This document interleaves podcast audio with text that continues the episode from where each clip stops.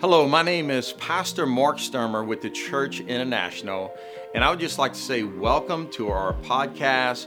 I know God wants to use this to speak something very positive into your life. I know this will encourage you, help you grow in your walk with the Lord.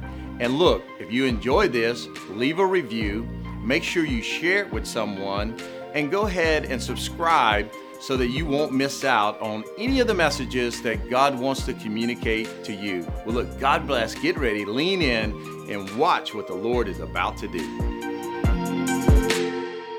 All right, all right. Welcome to Family Development, and we are in our marriage exercises. You know, uh, Cindy, one of the things that we've learned uh, just by being married uh, for 27 years and plus depending on when you're watching this. And also, uh, what we've learned is sometimes you are out of tune. Right. And uh, it's almost like, um, you know, you love each other, but you just, you're not in, you're just not jiving. It's right. almost like a yin and a yang. You, you know what I'm saying? Yeah. And so I'm actually a musician and it's so critical to be in tune. Let me tell you what, I, I'm a vocalist and also a musician.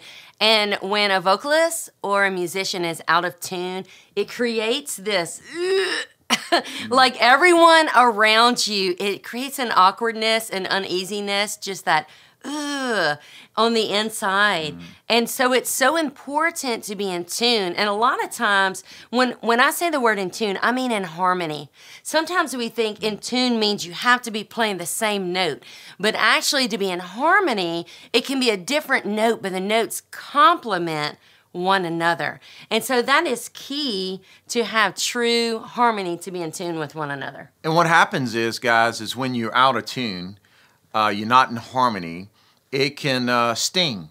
Right. Because uh, I know for a guy, and I want you to tell me from a lady's perspective in a minute, but I know for a guy when, uh, and it, it, can be in different circumstances. You can be in tune, uh, let's say with the, with raising the children right. or dealing with the kids, and out of tune uh, right. in the bedroom. You can be, you know, in tune with uh, spending time that evening together, but be out of tune while you're traveling somewhere. Right. And so what I'm saying is it's it's and I think if if we're really honest, uh, right.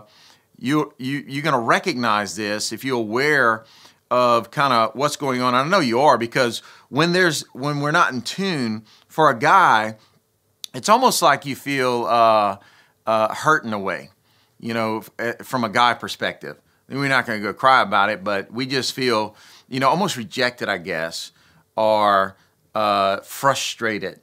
And so it's not it's not a good place to be in to be out of tune whether you play playing music uh, to an audience right. or whether you are in marriage. And so, what about a, a, a, woman? How do you feel when we're out of tune? I would say a woman is the same. You feel hurt, you feel rejected. And I don't know if men are like this, but for women, so because you talked about there could be different areas, you know, you may be in tune in one area, but out of tune in another.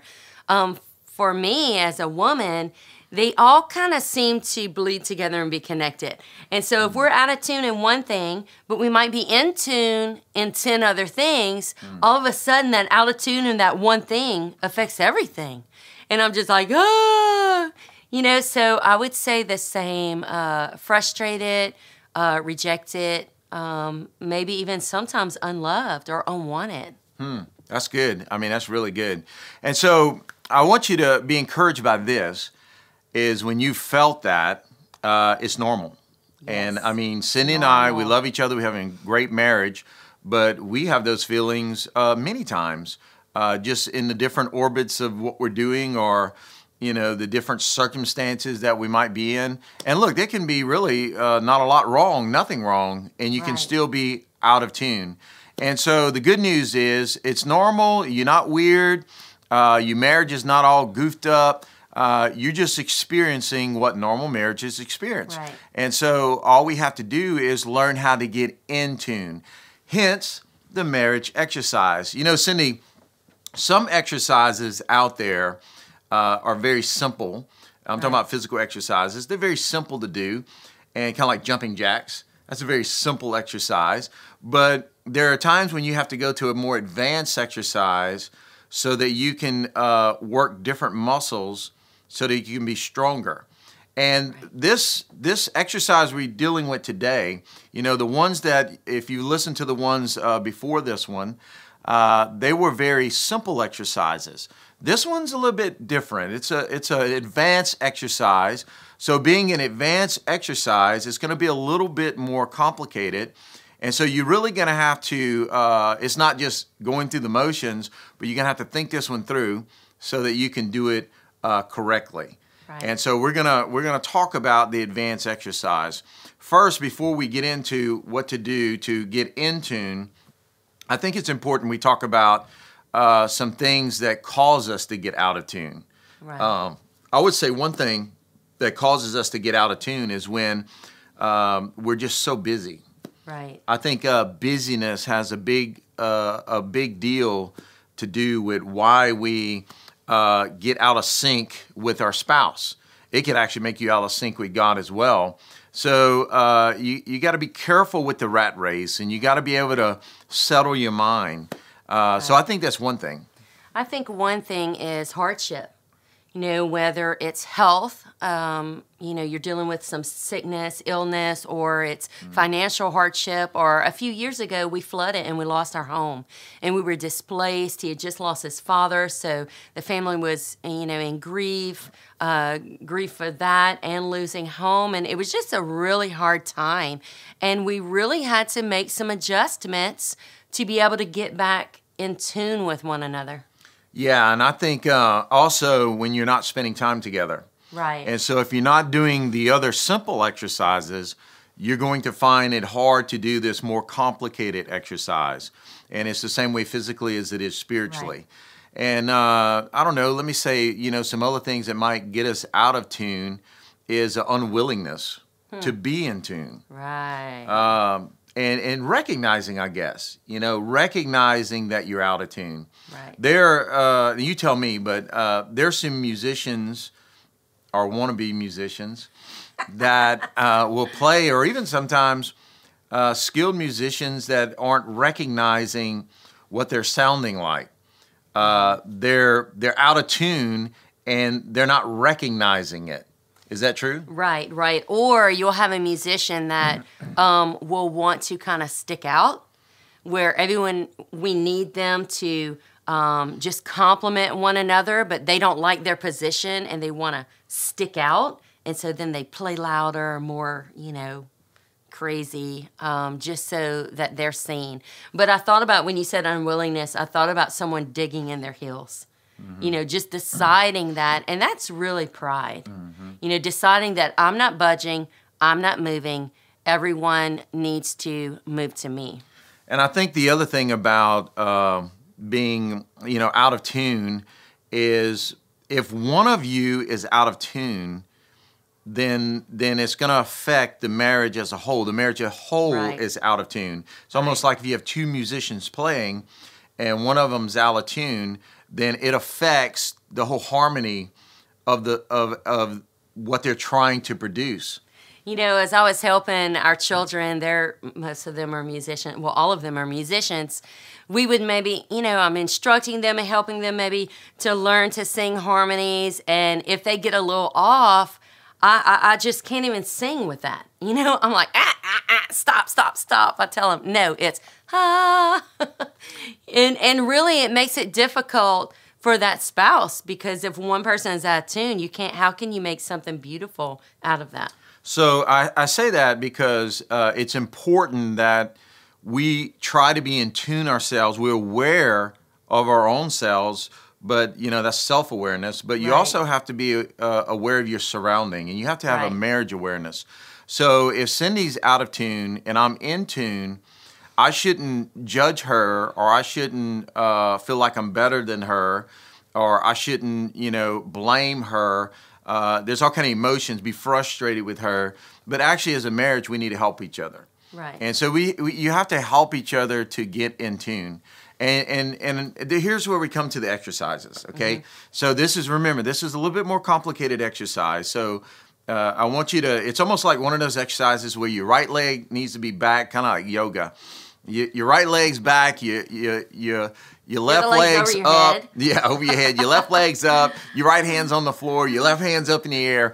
This is kind of one of those exercises. There's actually an exercise like that, and it's actually called uh, the world's greatest stretch. Is the name of the exercise, and so this exercise could be the world's greatest marriage exercise uh, because it, it it really works on bringing harmony. Right. And honestly, the Bible talks about that, that you have to bear with each other. Right. And so, bearing with one another is a big key to, to finding the harmony because, and, and we'll jump right into the first position you have to position your, your heart, and, and that is you have to have a patient heart. Uh, I think in when, when tuning, tuning a guitar can be uh, pretty quick, but tuning a marriage could take a little bit longer. And but it requires so it's going to require a, a patience that the holy spirit has given to us because he's given us the spirit of patience. He's instructed us that we need to bear with each other. Right. uh, we need to forgive each other. And look we're not even talking about having bad days. I'm talking about having off days uh, this is what we're talking about being out of tune. We're going to deal with later having bad days, but we're, we're talking about having the off day. And that's where we have to just be patient with uh, getting in tune uh, with our spouse, our spouse getting in tune with us, and, and, and just working to get there and having that willingness to to get to this place where you not yin yang and and you're one you know you're in harmony you're in tune with one another what you're producing sounds good feels Yes. good it's anointed and god wants you to get there but I, I- the first thing you have to administer is patience towards each other and a willingness a willingness to honestly move back and forth uh, when you tune a guitar, uh, Cindy, that's one of the things you see them doing. And I thought about that when I was thinking about in tune. Is you take, uh, you know, you go to the end. I don't even know what it's called. That little knob. That little knob on the end of the guitar, and you actually, you know, you're plucking and you're turning, and so you're doing a couple of things at one time. And I think in marriage, again, remember this is a complicated exercise. In marriage, you have to kind of pluck and turn at the same Right. time.